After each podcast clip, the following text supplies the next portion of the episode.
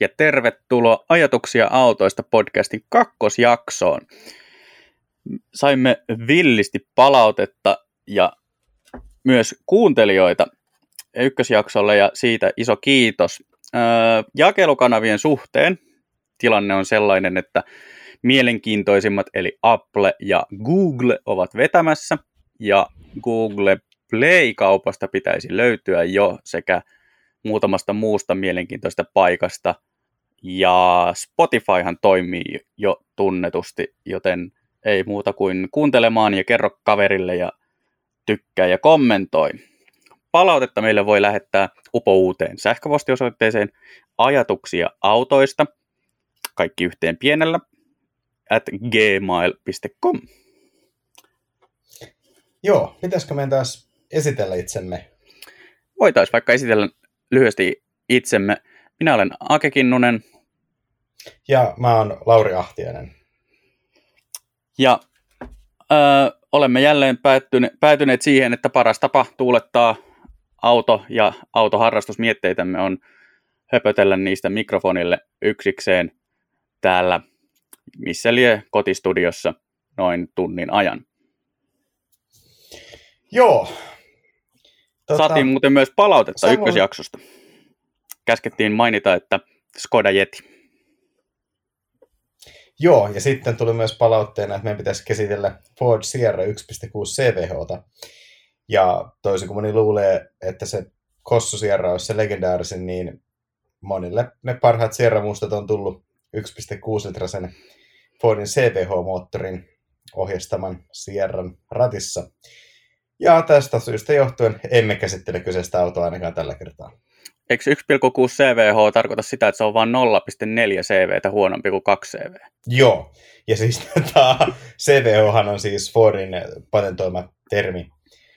Se tarkoittaa constant vibrations and harshness. ja se siitä. Sitten voitaisiin siirtyä ihan oikeisiin aiheisiin, nimittäin Mazda täytti jo joku hetki sitten sata vuotta, mutta he olivat muistaneet itse omat synttärinsä tällä viikolla. Mutta sattuuhan sitä, kun on hyvä vauhti päällä. Niinpä. Öö, mitenkäs tuota MX-5-harrastajana herättääkö fiiliksiä toi MX-5 satavuotismalli? Joo, siis sehän on hyvin niin kuin Mazdan historian sopii. Et MX-5 on ollut varmaan enemmän tällaisia logospesiaaleja kuin mistään muusta autosta ikinä. Ja nyt saatiin Peugeot kyllä pistää kovaa kampoihin.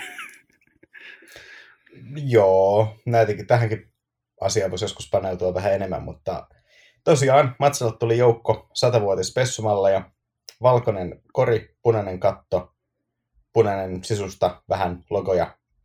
Mut ei siis valkoinen auto ja punainen nahkasisusta, punainen rättikatto, sehän on klassisin Roadster-reseptiä, mitä on. Eli vaikutti oikein toimivalta. Ei mitään sen teknisiä muutoksia tai tälle, että mutta toisaalta tolleen on varmaan helppo, helppo myydä asiakkaille ja saadaan riittävän paljon tehtyä. Niin mä luulen, ka- mä luulen kans, että se menee aika, aika kivasti, koska tota, se on kuitenkin vähän erikoinen, mutta sitten taas toisaalta niin kuin MX-5 ei sinänsä ole ihan hirveästi teknisesti mitään paranneltavaa, niin niin eiköhän se olisi niin kuin siinä. Miksi no muuttaa no sitä, mikä toimii?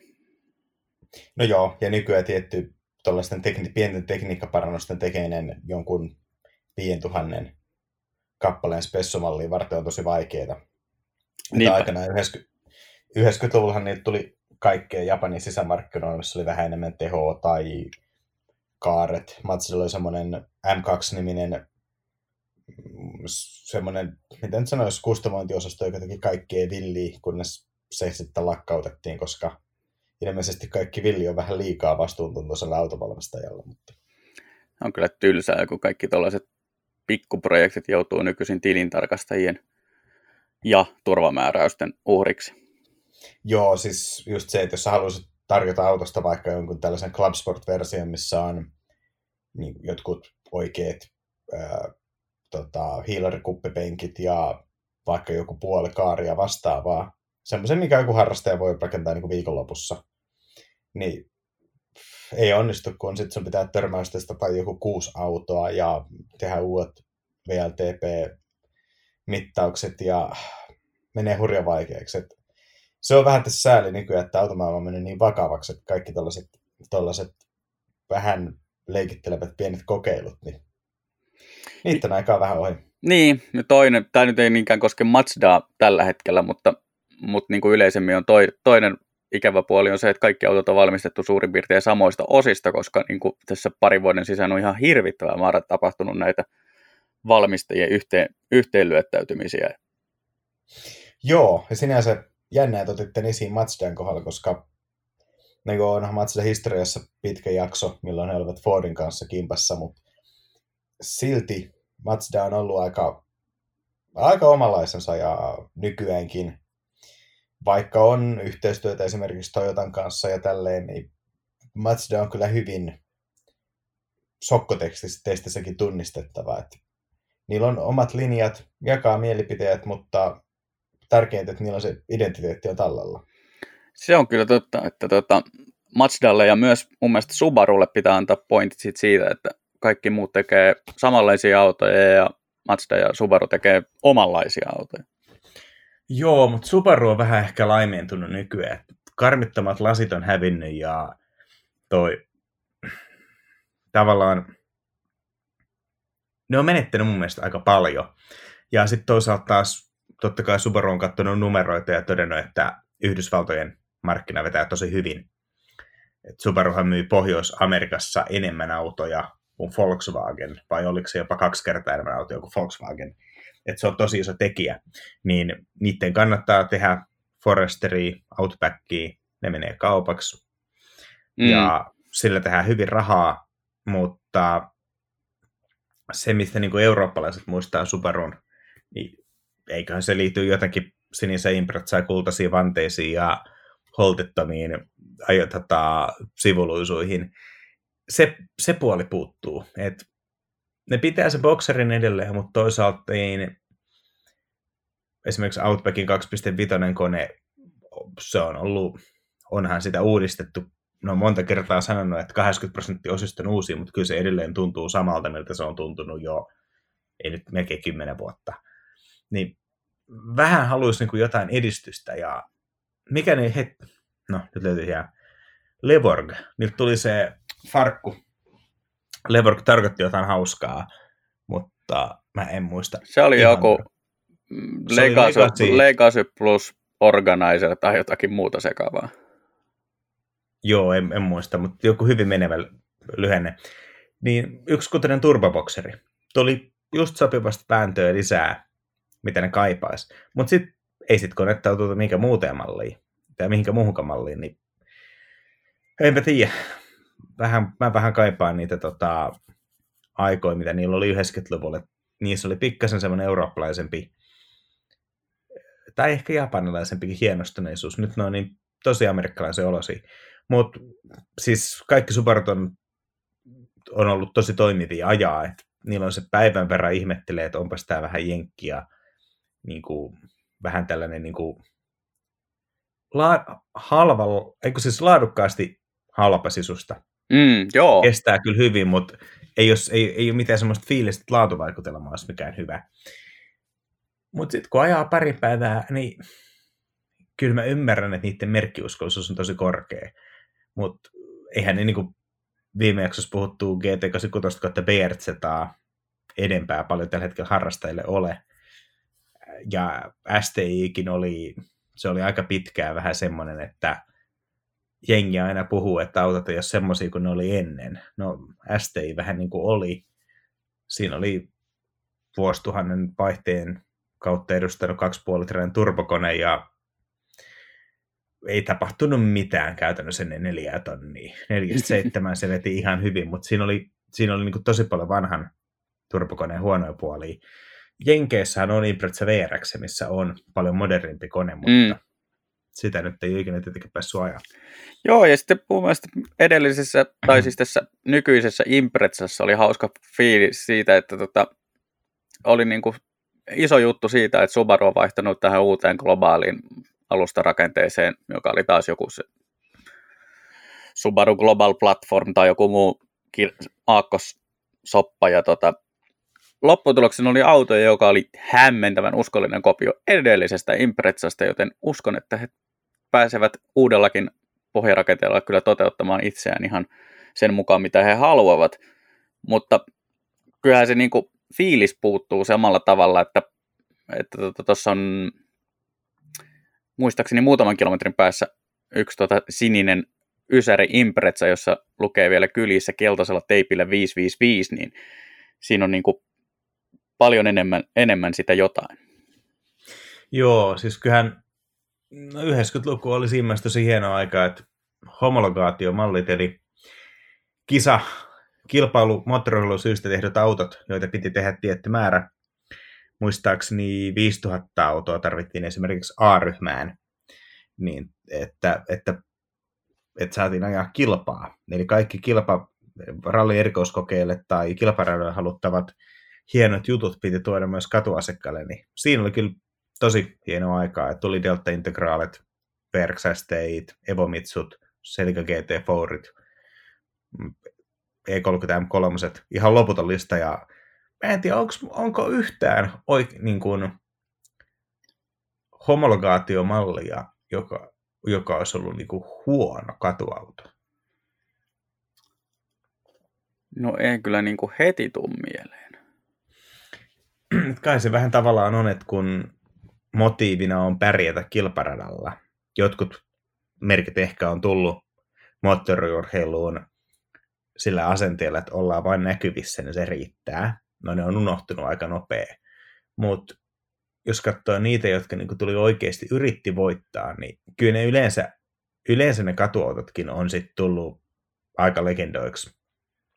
Joku Escort RS Cosworth, mm. niin sehän ei edes ollut mitenkään järjettömän voitokas, jos nyt vertaa johonkin Evomitsuihin tai Delta Integraaleen niin kuin vähän, vähän aiemmin. Mutta kyllähän sehän törkeä legendaarinen auto on silti. Joo, se on kyllä ihan, ei kans tuu heti mieleen kyllä huonoa, huonoa tota, tuommoista homologaata, jos spesiaalia no, tota, ei missään nimessä siis ei, ei huono auto, mutta aika unohtunut on itse asiassa kyllä tämä on meidän oravan pyörän käynnistäneen Mazda 323, oliko se GTX, yksi kutonen turbo, neliveto. Itse asiassa sama perus yksi kutonen, mikä sitten myöhemmin käännettiin pitkittäin ja löytiin ykköskorisen MX-5 keulalle. No joo. En siis, joo, se yksi, yksi kutonen on alkujaan turvaahdettu, ollut turvaahdettuna 323 ja sitten sit, tota, se oli MX-5 vitoseen ja onhan se tietenkin jonkun verran osia vaihdettu, mutta tota, sen takia se tykkää ihan hyvin tota, tykkää tulla turvaahdetuksi myös MX-5 keulalla. Aa, tämä selittää niin paljon. Tota, jos kierretään takaisin tähän Mazda-aiheeseen, niin toinen, mikä, mistä Mazda on tullut vuosien varrella tunnetuksi, on tämä Wankel kiertomentämoottori. Ja siellä satavuotisjuhlabiletyksen huumassa he olivat ihan avoimesti tunnustaneet, että heillä on suunnitelmissa tuoda tähän MX-30 sähköautoon niin kuin toimintamatkaa pidentävä generaattoriversio vankkelista. Se ei nyt ehkä ole tietenkään sitä vankkelin hyötykäyttöä, mitä kaikki RX7 ja RX8 ihmiset toivoisivat, mutta onhan sekin mielenkiintoinen käyttökohde tuommoiselle tota erikoiselle moottorityypille. Mä en oikeastaan ihan tiedä. Tota, mä olen lyhyesti ajanut RX8 ja suht hienoa vakio, melkein vakiokuntoista RX7 FD-kori, eli viimeistä.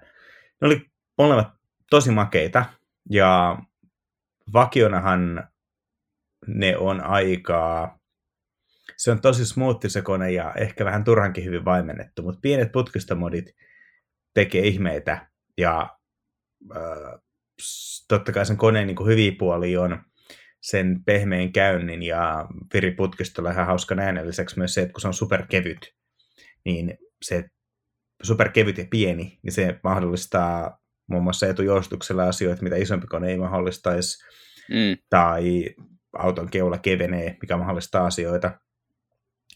Mutta meidän range extenderin ihan tiedä, siis koska Vankkel on tavallaan niin kuin, Se on tosi erikoinen moottorityyppi ja siinä on oma hohtonsa, mutta tämä on vähän sama kuin sä ottaisit Alfa legendaarisen Busso V6. Eli se on niin kuin se Alfa V6, Mm. joka väistyi GTssä, GTn ja 156 myötä historiaan, niin ihan kun sä laittaisit tavallaan sen myös range extenderiksi. Että sitten se legendaarinen konetyyppi olisi niin kuin jossain häkissä pyörittämässä vakiokierrosluvulla jotain generaattoria. Niin, siis tavallaan joo, mä ymmärrän, ymmärrän ton, että siis niin kuin autoharrastajan kannalta niin onhan toi tosi tylsä käyttökohde. Että ilmeisesti Mazdan kannalta se ajatusmaailma on se, että se pieni ja värinättömästi, tai melko värinättömästi käyvä moottori, niin se on niin kuin niiltä ominaisuuksiltaan haluttua kamaa tähän range extender generaattorihommaan. Että tavallaan vähän samaan tyyliin kuin, eikö toi Bemarin i3 range extender pohjautunut moottoripyörä moottori. Joo, se oli suoraan, en muista nyt yhtään mistä Bemarin prätkästä, mutta Joo, niin vähän tässä hengessä, että tota, tavallaan että se range extender sitten käy siellä tai on käymättä ja ilmeisesti tarkoituksena olisi, että välttämättä mikään muu kuin tota, mittaristossa palava valo ei kerro siitä, että se käy. okei okay, joo, no sit, sitten mä ymmärrän paljon paremmin. Toki tosi mielenkiintoista tähän, että minkälaisen taloudellisen suhden siihen saa, koska tähän astihan noi RX-mallien vankkelit, niin niihin liittyy paljon kehusanoja, mutta taloudellisuus ei ole kyllä niiden adjektiivien joukossa. No ei, ei todella. Ei, niin kuin, ei bensiinin kulutus, eikä päästöt, eikä öljyn kulutus. Joo, ei. Mutta tota, voihan se olla, että vankkelis on jotain jännää, että kun se tehdäänkin pyörimään vaikka vakiokierrosluvulla. Niin Joo. se on taloudellinen. Joo, niin mä kanssa käsitin, että tämä vakiokierrosluku ja värinättömyys ja pieni koko olisi niin kuin näitä haluttuja ominaisuuksia tässä range extenderissä. Sinänsä jännä, koska käytännössä nyt kun i3 Bemarista tiputettiin range, range extenderi pois, niin ei muutu kyllä mieleen yhtään täyssähköautoa, missä olisi, missä olisi tämmöinen matkanjatka. Ja toisaalta mä oon pitkään kyllä miettinyt, että nykyiset ladattavat hybridit on edelleen polttomoottorin dominoivia. Niin missä kohtaa tulisi takaisin tämmöinen Opel Ampera tyylinen ratkaisu, jossa se sähköpuoli dominoi ja polttomoottori on lähinnä niin kuin apuna. Et sitähän periaatteessa toi vankelmoottorin MX-30 sitten olisi. Et se on Mm. sähköauto, jossa on sekundäärisenä voimalähteenä polttomoottori, jonka se on semmoinen pelastusvaltto, joka tuo sut kotiin. Joo, ja tähän liittyy vielä se, että Mazda on hirvittävän, ollut hirvittävän huolissaan akkujen valmistamisen ympäristövaikutuksista, niin he olisi mielellään suosimassa pienempiä akkukokoja. Ja siihen tämä toimintamatkan jatkaminen polttomoottorilla liittyy niin kuin oleellisesti.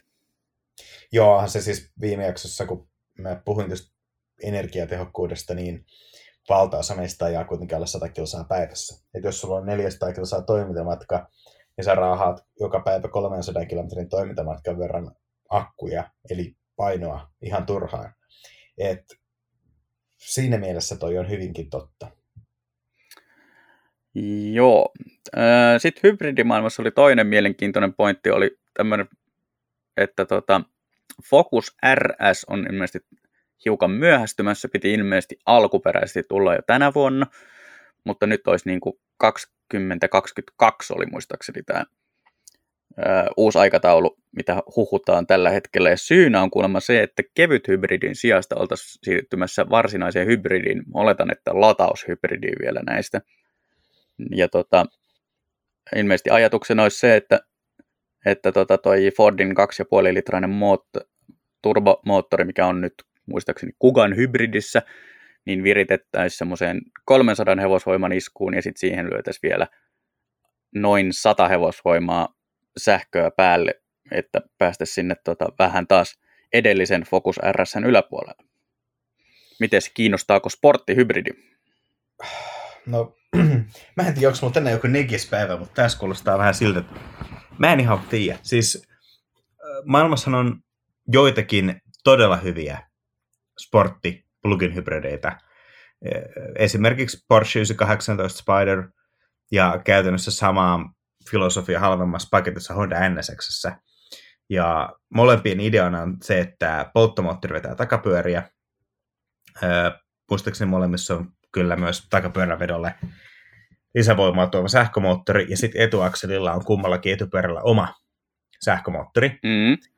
Eli sille voidaan sitä kautta niin kuin matkia tai oikeastaan ylittääkin kaikkien hienostuneimpien mekaanisten nelivetojen monipuolisuus. Että sä voit vaikka jarruttaa sisäkorvin pyörää ja kiihdyttää ulkokorvin etupyörää tai mitä tahansa tällaista. Ja toihan on sinänsä siistiä, että jos se tehdään tosi hyvin, niin se auto on vaan ketterämpi kuin voisi olettaa, ja ei sitten hybriditekniikkaa tarvitse huomata. Mutta koska Focus on kuitenkin poikittain asennetun moottorin ja etuvedon dominoima auto, Mm. niin jos ne, jos ne tekee sitä nelivedon ihan jees, ö, laittaako ne sähkömoottori vaihteisten yhteyteen ja sitä kautta sähkömoottori vaikuttaa polttomoottoritavoin neljään pyörään, vai tekeekö ne niin kuin Volvo-tyyppisen ratkaisun, eli sähkömoottori onkin taka-akselilla ja vetää takapyöriä, tai mieluummin kummallakin takapyörällä on oma sähkömoottori. Mm. Se mahdollistaisi paljon niin kuin ketteryyttä. Edellisessä Focus RS hän oli jo tosi jännä neliveto, että siinä ei ollut takatasauspyörästöä lainkaan, vaan ää, kummankin vetarin juuressa oli kytkin, jonka luistolla ohjattiin sitten tota, vedon määrää. Ja se oli ihan törkeän hauska auto ajaa. Ää, ketterä, perä, perä lähti irti aina kun pyysit, jos vähäkään oli vauhtia. Ja ää, talvella tosi hauska. Ainoa, missä se oikeastaan toiminut, oli, että jos meitä johonkin tiukkaa neulan silmään radalla, niin jos sä saat jarrulla auton vähän irti ja sitten sä hyppäät kaasulla, just semmoinen tilanne, missä melkein mikä tahansa neliveto lähtee irti, niin se Ford ei uskaltanut antaa tarpeeksi vetoa taakse, koska siinä oli kai pilkko siitä, että se pyöräyttää itsensä ympäri. Aa. Se auto ei, voinut, se auto ei kai voinut niin ennustaa, että mihin tämä johtaa, niin sitten se ei yrittänyt. Mutta fantastinen, fantastinen auto. Niin jos ne jatkaistat samaa linjaa, ja jos ne saisi sähköltuotua siihen lisää, lisää ketteryyttä, lisää semmoista niin kuin Evo Mitsumaista fiilistä, että neliveto on vaan täällä tekemässä tästä autosta niin kuin entistäkin ketterämpi, Mm. entistäkin niin kuin nopeampi ja hauskempi. Niin joo, sit tosi hyvä, mutta mä pelkään vähän, että nyt niillä on niin kuin tosi puhdas edeltäjä, ja nyt uuteen laitetaan isohko akku, se tuo ehkä semmoinen satakunta kiloa lisää, ja sähkömoottori, ja sitten se on semmoinen kompromissi, että joo, sulla tulee niinku 0 lehtitestauksessa hienot lukemat, koska se akku on, tai sähkövoima on hyvä sen sprintissä, mutta tuleeko sitten lisää sellaista syvyyttä sen auton ajamisen kannalta, niin mä en tiedä kyllä. Joo, tuossa ei mainittu mitään tuosta nelivetojärjestelmästä, että onko se tavallaan niin kuin sama järjestelmä uudelleen vai onko se tosiaan toteutettu niin kuin sähkömoottoreiden avulla jotenkin eri tavalla. Ja tota, se on yksi, mikä vaikuttaa. Ja toinen, mikä oli mielenkiintoinen pointti, oli se, että nyt tässä tulee haasteeksi se, että se koko sporttihybridin voimalinja pitäisi pakata sellaiseen hintaluokkaan, että se on edelleen Focus RS, eikä esiksi lähde sitten kisaamaan, sanotaan nyt vaikka Mercedeksen A45 kanssa. Joo, tuossa on, on ongelma, että niin kun pitäisi olla edullinen ja pitäisi olla hirveän paljon rautaa. Toisaalta kyllä edelleen Focus RS, niin sen, se oli paljon hauskempi auto kuin Audi RS3 tai ensimmäisen sukupolven A45 Mercedes AMG, niin, ja silti se oli paljon halvempi. Eli kyllä Ford osoittaa, että ne on joskus pystynyt tekemään tämän, mutta mä en ihan vaan tiedä, että onko tämä niinku sporttimallien hybridisointi tällä tasolla. Puhutaan Fordin kohdalla kuitenkin, ei se voi paljon yli 60 tonnia maksaa niin kuin Suomessa se Mm. auto. Plugin hybridinä toki se voisi olla vähän allakin, mutta onko tällä tasolla niin kuin varaa hyödyntää plugin hybridiä silleen, että siitä on enemmän plussaa kuin miinusta.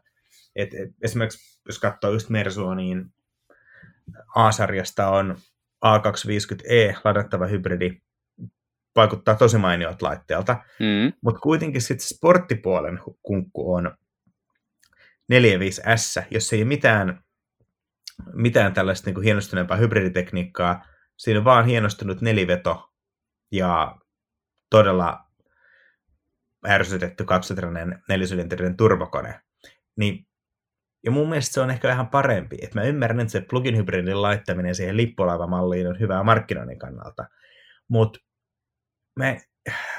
jos sä myyt kuitenkin niin kuin Focuksen kohdalla ehkä 350 hevosvoimasta autoa, niin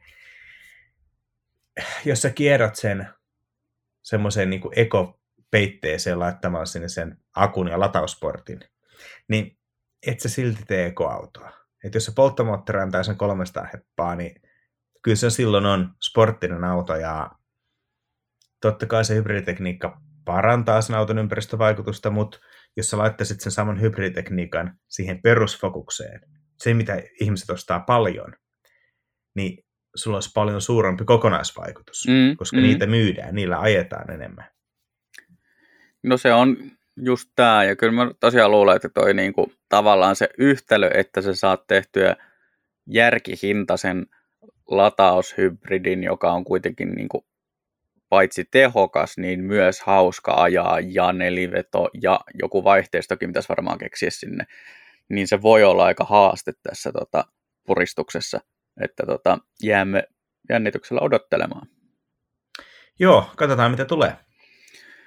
Sitten tota, tämän nauhoituspäivän huonoihin uutisiin kuuluu tämmöinen, että tota, Sir Sterling Moss on nukkunut pois. Hän oli toki kypsessä 90 vuoden iässä, joten täysin yllätyksenä tämä ei tullut ja ilmeisesti ilmeisimmin on tota, ollut tämä kuolinsyy luonnollinen eikä tota, liity tähän koronavirukseen millään tavalla. Ja tota, Sterling Mossia on luonnehdittu näin, että tota, paras kuljettaja, joka ei koskaan voittanut F1 mestaruutta, koska tota, onnistui jäämään neljä kertaa toiseksi ja kolme kertaa kolmanneksi mestaruuskamppailussa. Mutta voitti kuitenkin kaikista ajetuista kisoista ylipäätään urallaan niin melkein puolet, mikä on aika huikea saldo. Ja tota, mutta tota, eihän Mossi nyt sinänsä tarvitse niin kuin, tai olisi, olisi tarvinnut hävetä tätä F1-uraa, koska eniten hänet muistetaan tästä vuoden 55 mille miiliasta, missä hän tota, veti noin puolen tunnin eron Juan Manuel Fangioon ja voitti sen kisan aivan ylivoimaisesti. Joo, ja Fangiohan oli vielä, häntä pidetään yhtenä kaikkien näköjen parhaista F1-kuskeista, niin jos sä tuommoisessa käyt näyttämässä, että minkälainen sä oot, niin, niin tota, kyllähän, kyllähän Mossa oli ihan käsittämätön legenda ja hän oli viimeisiä tuon aikakauden kuljettajia, missä sä et ollut Formula 1-kuski, sä et ollut GT-autojen kuski, vaan sä olit kilpa-auton ajaja ja sä ajoit käytännössä vähän mitä sattuu. Et, et Moss ajoi Grand Prixta, Moss ajoi Mille Miliaa, taisi ajaa Monte Carlonkin muutaman kerran. Kyllä, tuli toiseksi. Joo, eli tosi käytännössä niin ajettiin kaikkea, niin eihän toi, toi aikakausi on päättynyt kauan sitten ja ei ole enää hurjan paljon henkilöitä jäljellä, jotka on ajanut noin monipuolisesti mm. niin kuin kaikessa, kaikenlaisessa luokassa. Et plus puhumattakaan siitä, että miten vaaralliseen, vaarallista aikaa Mossin, eikö Mossin niin kuin aktiivikausi ollut 50- ja 60-lukujen luvut käytännössä? Öö, joo, muistaakseni about just 50, oliko 53-63 tai tämmöinen tota, 10 vuoden tau- putki siinä 50-60-luvun taitteessa. Joo, että oli aika niin kuin hirveän vaarallista hommaa. Että tota, se, että selvisi siitä, niin se oli jo kova juttu ja sen, sen jälkeen sitten tota, oli aika aktiivisesti yleensä niin kuin moottoriurheilussa mukana. Ja hetken ajokohan niin kuin, tavallaan historiikkia kaikkea vastaavaa johonkin 2011 asti. Joo, itse asiassa ajo, ajo just 2011 asti ja sitten siinä kohtaa hän totesi, että tota, nyt rupeaa oma kyyti pelottamaan, niin hän ripusti ajohanskat naulaan ja oli sitten vielä muutaman vuoden julkisuudessa ja sitten 2016 tota, luopui julkisuudesta ihan kokonaan, että on sitten elänyt itsekseen tai elisi itsekseen siitä asti, että tota, on kyllä niin kuin, melkoinen ura kaiken kaikkineen. Se, mikä oli mielenkiintoinen tota, fakta, minkä huomasin tuosta vuoden 55 mille miiliä ajosta, oli se, että, että tota, Juan Manuel Fangi oli antanut hänelle mystisen pillerin ennen kuin hän oli lähtenyt tähän ajosuoritukseen. Ja pillerin ainesosat saattavat olla ehkä vähän tota, perinteisiä B-vitamiineja vahvempia, koska tota, Moss oli pysynyt valveilla vielä pitkälle, pitkälle seuraavaan päivään. Joo, muistaakseni siis mille miiliaa meni se, pitää 10 tuntia, 7 minuuttia tai jotain tällaista, ja sen jälkeen sitten oli ollut pienet voittojuhlat, ja sitten se oli ajanut, ajanut itse muistaakseni Stuttgarttiin Mersun tehtaalla käymään, ja oliko jatkanut sitä vielä niin tyttöystävänsä kotiin Kölniin tai jotain Joo. tällaista. Siis niin kuin, tämä on tämä kummelin, kummelin sketsi, että ja tota, illaksi Venäjä läpi saunomaan. no, niin, toiset elää tätä elämää ja toiset kirjoittaa näistä sketsejä, että en, niin, emme no. ehkä suosittele näin yleisesti, mutta tuota, mielenkiintoisia stuutteja siihen aikaan. Ei varmaan to, noista, tota, mielenkiintoisinta ehkä ollut se, että, että Mossin nimi nousi tuossa vielä 2000-luvun alkupuolella uudestaan esiin, kun Mercedes esitteli tästä Mercedes McLarenista useammankin spessu, tai Mercedes McLaren SLRstä useammankin spessuversion, ja tota, joista Rain oli tämä varsinainen avokattonen Sterling Moss-versio, ja sitten oli tämä lähtö, tätä mille miiliä lähtönumero kunnioittanut 722-versio, jolla sen olen nähnyt kerran livenä. Joo, toi Mille Miljan voitto oli kyllä tosi mielenkiintoinen. Tein siitä jutun moottori joskus, hetkinen, oliko se nyt 14 vai 5, 54 vai 55, kun se voitto tuli? 55. 55, joo. Niin tota, eli 2015 mä kävin ajaa sen, sen reitin, eli siis vuoden tota, 55 mille miljan reitin. Se käytännössä on aina tuhat kilometrinen kilpailu, joka Tuhat mailia. Re... tuhat mailia. No, joo. Mailimittari. Niin, niin, tota, lähti, joo, eli pohjois Breshasta Roomaan ja takas, mutta reitti on aina vähän vaihdellut ja mä sain, sain siihen ajoon silloin tuoreen Mercedes AMG GTS ja mulla meni semmoinen kuusi päivää toki jo Italian ruoalla oli oma, oma syynsä siihen, että matkassa kesti, mutta tota... Niin, että vitamiinit jäi ottamatta ja sen sijaan tyydyt niin kuin pastaan. Ai että, pasta, pizza. Tai se, että kun oot ajanut aamusta ja sitten seikkailu kolme tuntia, että se varattu hotellihuone onnistuu oikeasti, kun muun muassa Respassa ei ollut ketään ja se meille jätetty kirjekuori oli sisälsi avaimen, joka oli väärä, joten se katkas lukkoon, kun ei osannut varoa ja kaikki tämmöiset. Ja sitten kun se kolme tuntia seuraat sitä, niin maistuu muuten pizza ja pissa aika hyvältä. Mutta tota, siinä saa aika hyvän perspektiivin kyllä, että kuusi, semmoisia kolmen 400 kilometrin päiväsiirtymiä ajeli ja tota, kuusi päivää ja mietti, että tämä sama pätkä on vedetty 50-luvun teille, 50-luvun autolla – kymmeneen tuntiin. Ja siitä on erinomainen juttu äh, englantilaisessa Motorsport-lehdessä, koska mm, tuo oli niin pitkä reitti, että kaikki tiesi, että italialaisilla on hurja kotiseutuetu, kun he tuntee tiet. Mm. Niin äh, Mossi oli sitten tota, tämä itse asiassa kumpi keksi Mossi vai hänen karttorikseen tuli Dennis Jenkinson keksivät, että hei, otetaan karttori mukaan, karttori näyttää käsimerkeille niin kuin vähän ohjeita. Mm. Ja, ja tämä Dennis Jenkinson sitten kirjoitti, tai he tekivät nuotin ja ajoivat kisan ja voittivat sen ylivoimaisesti ja Mille historian käytännössä ehkä kovin ajo, ainakin korkein keskinopeus ja lyhin aika. Ja sen jälkeen Jen- Jenkinson kirjoitti sitten motorsporttiin jotenkin jutun tästä voittoajosta ja yllättäen se oli aika mainio, koska hänellä oli aika, no hän oli ollut siellä mukana koko ajan, niin siitä, siitä ei niin kuin, se vaan niin tihkui sitten tunnelmaan. Muistan jotain kohtia, kun tultiin Italian itärannikkoa alaspäin, niin se oli, ajoivat niin kaasupohjassa. Se meni se 300 SLR, niin jotain, ehkä, ei ehkä ihan 300, mutta hyvin lähelle. Mm.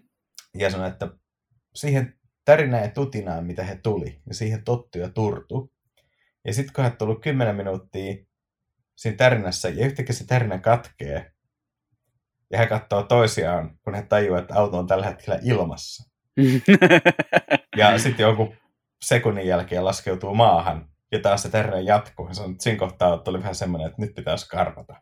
Tässä mennään niin kuin 300 heinäpaaleilla suljetulla yleisellä tiellä. Mm. Ja sitten joku kumpare tai mikä olikaan, mikä heitti sen auton ilmaan, ne oli laskenut, että se oli kai kymmeniä metrejä se lento. Tietysti tuossa vaiheessa matkaa kertoo aika paljon, mutta tota, kaikkea niin kuin tällaista ja miten sitten huolettiin ja näin. niin Ihan mahtava story ja muistaakseni löytyy Motorsportin nettisivuilta edelleen niiden arkistosta. Ja Tä- täytyy niin kuin, käydä etsimässä sieltä. Kuulostaa tosi jännältä, koska tota pelkästään niin noin valitut anekdootit tuosta Jenkinsonin osuudesta oli aika mielenkiintoisia, että mieheltä muun muassa tippuu lasit siinä kohtaa, kun hän kumartui auton reunan yli oksentamaan. Ja, mutta onneksi oli varalasit mukana. Ja toinen oli tämä, että se syy, miksi hän käytti, hän käytti tota käsinuotteja, oli se, että ne oli kokeilleet radiota, mutta Mos kuulemma keskittyi ajamiseen niin kovaa, että se sulki sen äänen pois mielestään. Että tota, sitten todettiin, että sitten on pakko viittoa nämä nuotit. joo, siis ihan niin kuin käsittämätöntä. Että, että tota, kyllä mä ymmärrän, minkä takia tällaisia isoja maantiekilpailuita järjestetään enää nykyään. Vaikka tohon aikaan Mille Milia oli jo suljettu yleiseltä liikenteeltä, toisin kuin aiemmin, niin oli Mhm. se silti ihan niin kuin turvallisuuden kannalta ihan karmeeta. Ja eihän se ole mitään turva-alueita tai tällaisia, ja sitten kuitenkin autossa alkoi olla ja nopeuttaa aika hyvin. Mutta tavallaan niin kuin, olisihan tuollaisesti ihan mahtava nähdä niin kuin, oikea toisinto, joka ei olisi mikään tällainen, niin kuin, no mille millian tämä nykymuoto, joka on sellainen muisteluajo, niin se on tavallaan makea, mutta se on vähän sen harmaalla alueella, että et, et, miten paljon se eroaa vaikka jostain Gambal 3000, Mm, paitsi jengiä ja paljon niin kuin autoilla. Mutta siinä on vähän se piirre kuitenkin, että vetää edelleen aika lujaa. Niin, mutta et, jos saisi tuosta semmoisen tavallaan modernisoinnin, missä olisi niin kuitenkin otettu järkevissä määrin modernit turvallisuusajattelut ja muut mukaan, ja voitaisiin ajaa tuommoinen kisa, niin olisihan se nyt ihan huikeeta, mutta ei tule ikinä kyllä toteutumaan. joo, en en kanssa oikein näe, että tota, yksikään itseään kunnioittava turvallisuusviranomainen antaisi ikinä, ikinä tota, laittaisi leimoja näihin papereihin tämmöisestä tapahtumasta, mutta tota, ehkä se on osittain hyvä, että ajat muuttuu. On, on. Joo, joo, ei siis kaikki, kaikki tavallaan mm, se, mitä moottoriurheilu on muuttunut niin kuin turvallisemmaksi noista ajoista, niin kyllähän se on niin kuin äärimmäisen paljon suurempi saavutus kuin se, että jos se vastapainona on vähän hajan- hävinnyt sellaista tiettyä niin kuin, ää, Villiä länttä. niin villieläintä pois, niin kyllähän se vaakakupin plussat nyt on aika rankasti miinuksia, miinuksia suuremmat, mutta onneksi on niin kuin Sir Stirling Mossin kaltaisia legendoja, joiden niin kuin tarinoiden ja voittojen kautta noita asioita voisi ainakin elää uusiksi. Joo, ja tämähän muistaakseni löytyy tuolta moottori.fiistä, tämä sun mille miiliä seikkailu. Joo, varmaan moottori.fi ja mille miiliä hakusanalla pääsee aika pitkälle, että on makeampi juttu, mitä mä oon ikinä, ikinä tehnyt. Siis se, että kun sä kävelet tokaa päin, tai niin kuin ekana aamuna parkkihalliin, niin näet sen ää, puna, metallihohto punaisen AMG GTS, ja sitten sä mietit, että mulla on ihan oikeasti ton avaimet taskussa, ja taas mennään. Mm. Niin siinä on vaan niin kuin pakko revetä nauramaan ja heittää tavarat kyytiin ja jättää ovet auki, kun lyö sen nelilitrasen tuplaturvakasin käyntiin. Ja sehän lähtee aika kovalla auktoriteetilla tulille. Niin kyllä siinä oli vähän se, se fiilis, että, että tota, tätä mä vähän unelmoin niin kuin skidinä. Joo, ei kaikki a- tota, työaamut ole huonoja. Joo, ei, ei todellakaan. Jees. Tota, Sitten me oltiin vähän ajateltu, että voitaisiin puhua ohi menne omista autoista. Tämä tarkoittaa sun kohdalla siis yhtä autoa. Ai. Saat jättää loput sitten myöhempiin jaksoihin. No mutta hei, aloita se, kun sulla on kuitenkin hauska tarina. Niin, no en mä tiedä, onko se nyt niin sillä hauska tarina, mutta tota mun oma auto on tällä hetkellä Hyundai i30N, ja siinä on vähän sitä puolta, että siinä on yhdistyy niin kuin uuden auton luotettavuus, eli sen kehtaa jättää välillä jopa useammaksi viikoksi rauhaan ilman, että tarvii pelätä, että se ruostuu pois. Ja toisaalta sitten siinä on se, että joka kerta kun sillä lähtee ajamaan, niin on hymy aika herkässä, että tota, se on ollut minulla pian vuoden verran ja, ja tota, hymy sen kun levenee, mitä enemmän sillä tulee ajettua, että nyt odottelen innolla, että nämä tota, friikit sääilmiöt loppuisi ja pääsis vihdoin vaihtaa kesärenkaa talle, mutta tota, kävin eilen, eilen pyörähtämässä sieltä tuolla tota, asioilla ja, ja tota, kyllä oli taas semmoinen kissa ja tota, kupillinen kermaa olo, kun tota, pääsi vähän jalottelemaan sitä autoa. Siinä oli ehkä vähän tämä ajatus tässä hankinnassa, että tota, olin kirjoittanut tästä koeajon jo aikaisemmin ja tota, kirjoittanut aika hyviä, tai niin kuin todennut, että on muuten aika hyvä auto, ja sitten ajattelin, että pitäisiköhän pistää tota omatkin rahat sinne, missä niin kuin, mitä on tullut sanottua, ja sitten onneksi löytyi sopiva auto. Joo, ja muista on siinä mielessä niin kuin, tämä makea tarina, että niin kuin, sä olit viikolla ennen Euroopan julkkarissa, tavallaan se, niin kuin, sä näet sen auton tarinan mm. alut lähtien. Joo, Albert, ja... Albert Bierman oli kahden metrin päässä, kun hän piti presentaatiota ja selitti silmät kiiluen, mitä kaikkea he ovat muut, muuttaneet autosta. Ja tota, oli selvästi ylpeä, ylpeä työstään ja oli iloinen siitä, että on päässyt takaisin töihin tota, niin kuin tämmöisen kuljettajakeskeisen auton pariin, että tota, muistaakseni tämä fraasi silloin oli, että, että ei niinkään tota kierrosluku, vaan syke on se, mitä Joo. haetaan. Joo, ja ymmärrän, ymmärrän kyllä täysin, niin kuin, mitä muutamalla yksilöllä päässyt ajamaan, niin, niin tota, et, et, ton, minkä takia tuon valinnan, valinnan teit. Ja pitää toivoa, että niin kuin, kyllähän niitä, se on aika hyvää hypeä onneksi saanut, että saanut, että tota, ilmeisesti valtaosa harrastajista niin kuin on käynyt kokeilemaan ja ymmärtää heti, että mistä siinä on kyse, koska tavallaan kun sä tuut siinä vaiheessa, kun sä oot vakiinnuttanut aseman hyvien perheautojen tekijänä, niin sun, totta kai sun pitää niin kuin, ää, tavallaan niin kuin ylitarjota sit, kun sä tuut hot hatch-markkinoille, mm. että jengi jaksaa nostaa katseensa pois siitä perinteisestä Golf GTistä tai ST Focuksesta. Ja kyllähän Hyundai aika hyvin onnistui tuossa, että se on saanut tosi paljon huomiota se auto. On, on, ja siis kyllä on ollut niitäkin kommentteja, joissa on niin kuin vahvana tämä tämmöinen niin kuin brändi epäluulo.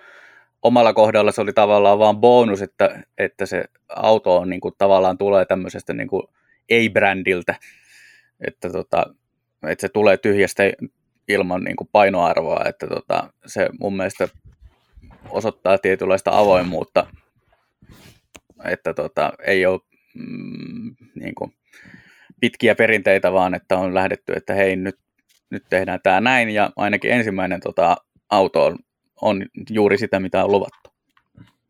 Joo, tuossa on vähän samaa, mitä aikanaan oli, kun, niin kun Toyota päätti, että näytetään Mersulle, miten tehdään luksussedani, ja tuli Lexus ja niin, LS400.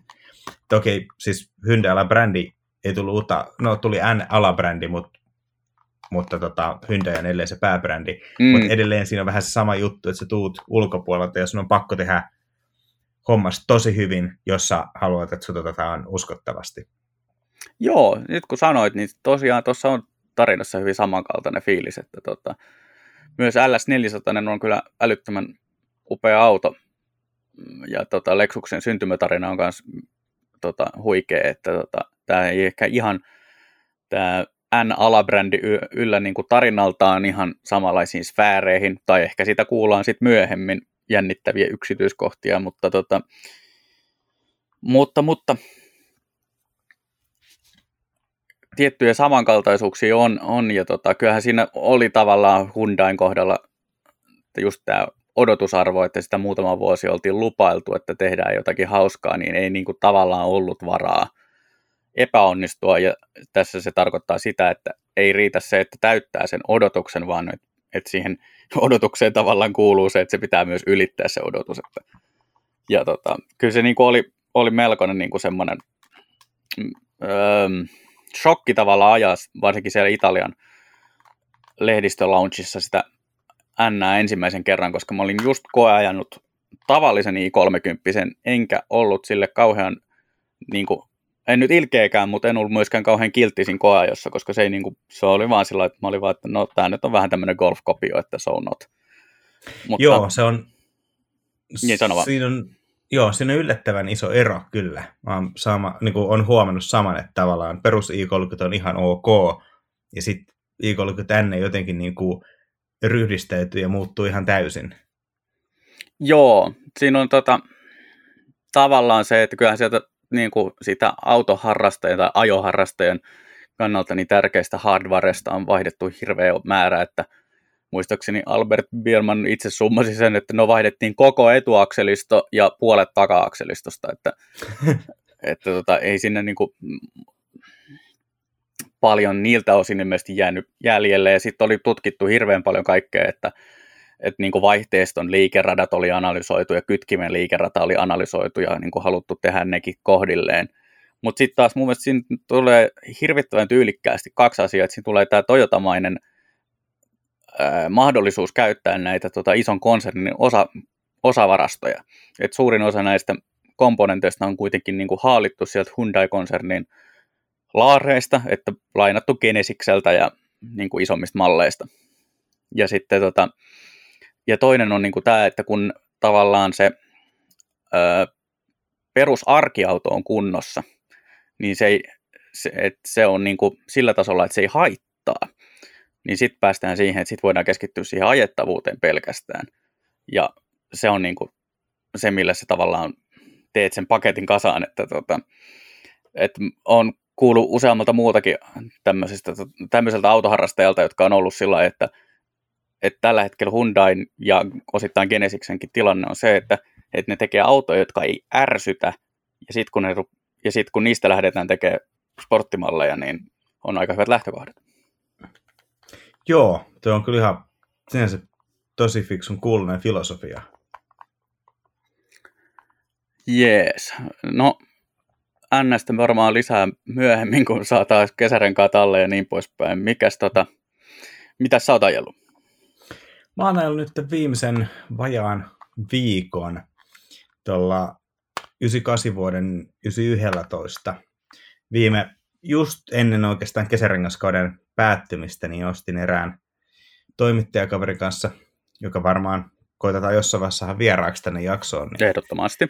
Niin tota, puoliksi todettiin, että 911 olisi ihan kiva ja 996 eli tätä ensimmäistä vesijähytteistä versioa, niin niitä saa aika huokeeseen hintaan, etenkin syksyisin. Ja vähän aikaa tutkittiin ja sitten tota tuli muutama ihan sopiva yksilö vastaan ja yksi ehti mennä kaupaksi ja toinen johti kauppoihin ja käytännössä lyhyesti pajettiin syksyllä ja pistettiin talvisäilöön ja oikeastaan käytännössä nyt viikon ajan mä oon vähän tutkinut, että mitä tuli ostettua. Ja yksi syy sen valpuutenhan on se, että internetlegendojen mukaan siinä koneessa on järjetön määrä tyyppivikoja. Mm-hmm. Ja totta kai kun edeltäjät, kaikki ilmajähytteiset koneet, niin ne oli terveellä tavalla simppeleitä ja niin kuin tosi robusteja koneita. Että käytännössä mm öljyä kun oli, ja se oli riittävän laadukasta, niin homma toimi. Ja ysisukotosessa tehtiin muutamia, muutamia juttuja, mitkä sitten johti siihen, että se on ihan kone. Niin tota, sen, sen maine kärsi aika paljon, minkä takia hinnat tippu. No, mä en, en tällä hetkellä tiedä, että kuinka paljon siinä on internetlegendaa, joka ehkä lähti vähän siitä, että Porsche ei ehkä kantanut vastuutaan ihan riittävän hyvin tai ne ei ainakaan osannut ennakoida, miten tämmöinen huhumyly lähtee nettiaikana pyörimään, kun firma mm. ei tavallaan tule tarpeeksi selkeästi ulos. Ja, ja tota, mä totesin, että katsotaan, siellä on niin sanottu IMS Laakri on yksi juttu, mitä jengi vaihtelee. Mm. mutta siitäkin on pari eri designia. Tässä meidän yksilössä on vanhempi alkuperäinen kaksirivinen laakeri, mikä pitäisi olla parempi. Mä olin jo syksyllä päättänyt, että vaihdetaan se talvella.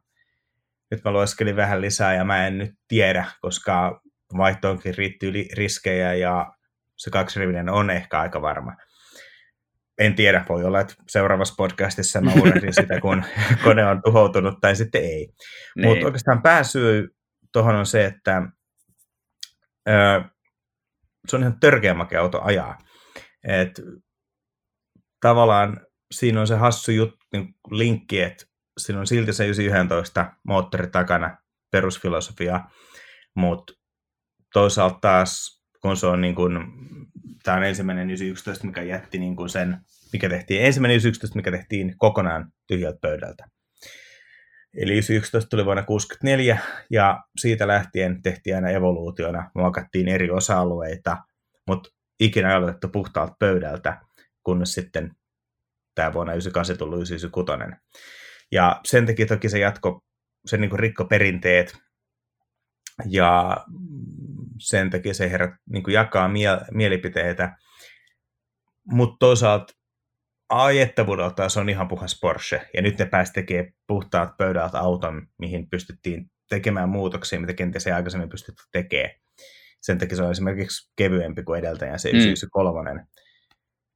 Niin siinä tulee hauskalla tavalla se jo modernin ajan suunnittelun tuoma niin korijäykkyys ja kaikki tällainen, mutta sitten kuitenkin sellainen aika niin kuin mekaanisen ja vanhanaikaisen auton, tai niin kuin ei vanhanaikaisen, mutta no joo, mekaanisen auton niin kuin suorittamaton ohjaustuntuma, sun tuntuu tien tekstuurit, sun tuntuu kaikki urat, ää, sä tunnet sen, että moottori on takana, että miten niin kuin, tavallaan keula kevenee tietyissä tilanteissa ja miten paino siirtyy eturenkaalle, mikä tavallaan tekee siitä sen, että se on yllättävän palkitseva ajaa myös hitaasti, koska se on sen verran vahva niin kuin vuorovaikutus auton kanssa ja sun oma, se aistit, miten sun omat liikkeet vaikuttaa siihen autoon. Niin tota, se on jotenkin, se on niinku semmoista, mikä harvas nykyautossa niinku enää tapahtuu.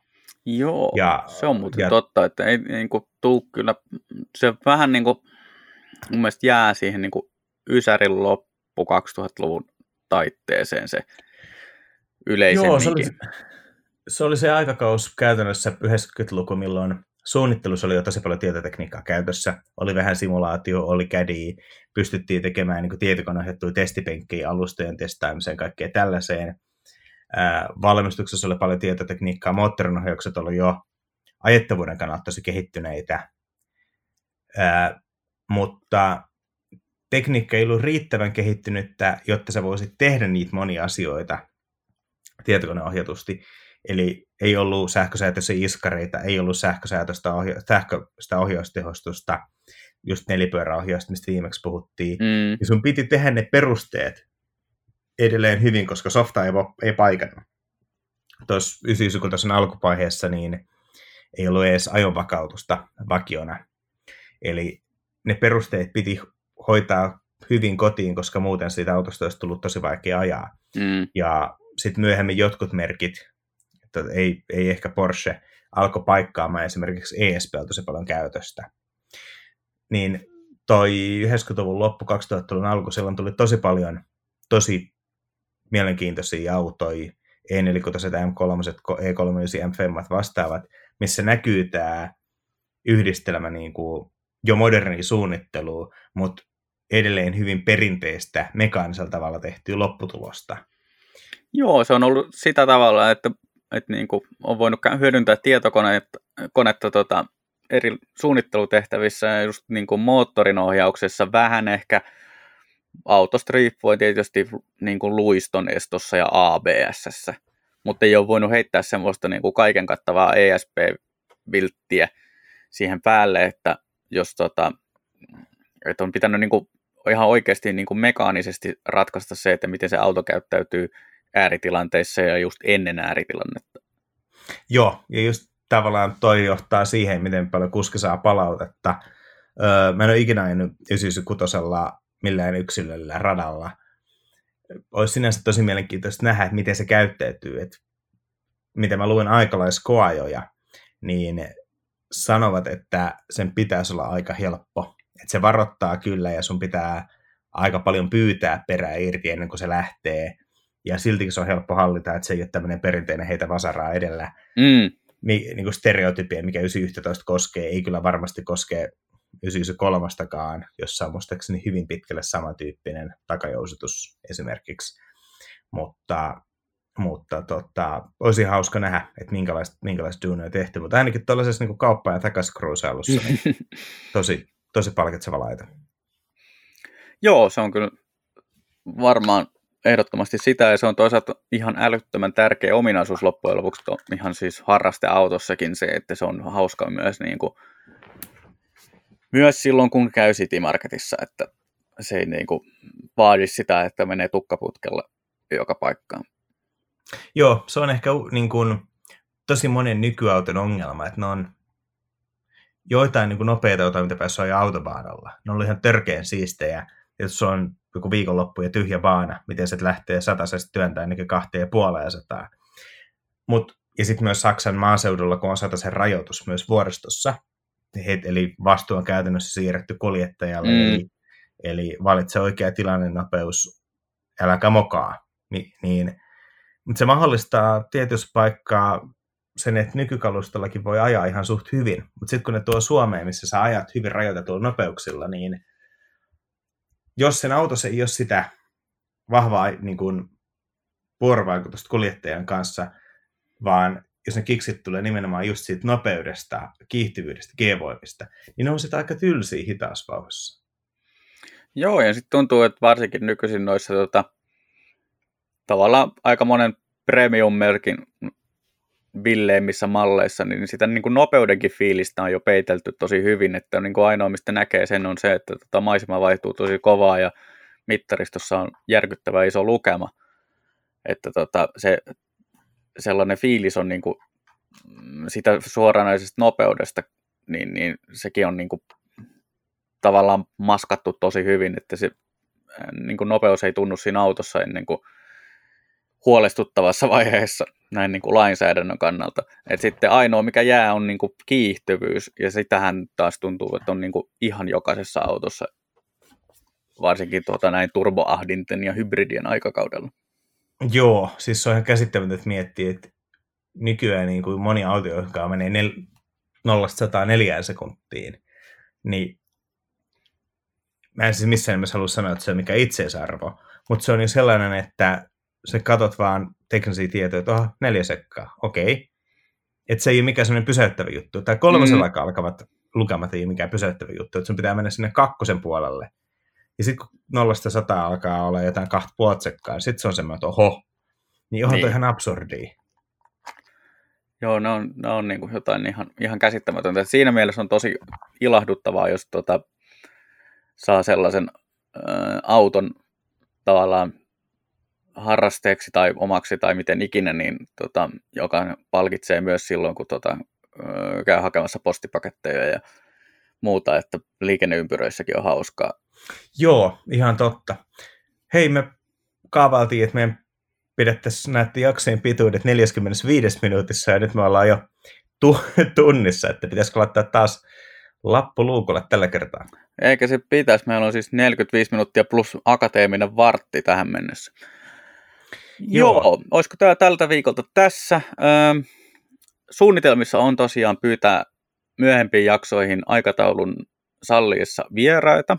Ja muistutan edelleen, että tykkää, kommentoi, laita tilaukseen valitsemalla podcast-kanavalla ja palautetta voi lähettää ajatuksia autosta at gmail.com. Yes, kiitoksia ja ensi kertaan. Kiitoksia ensi kertaan.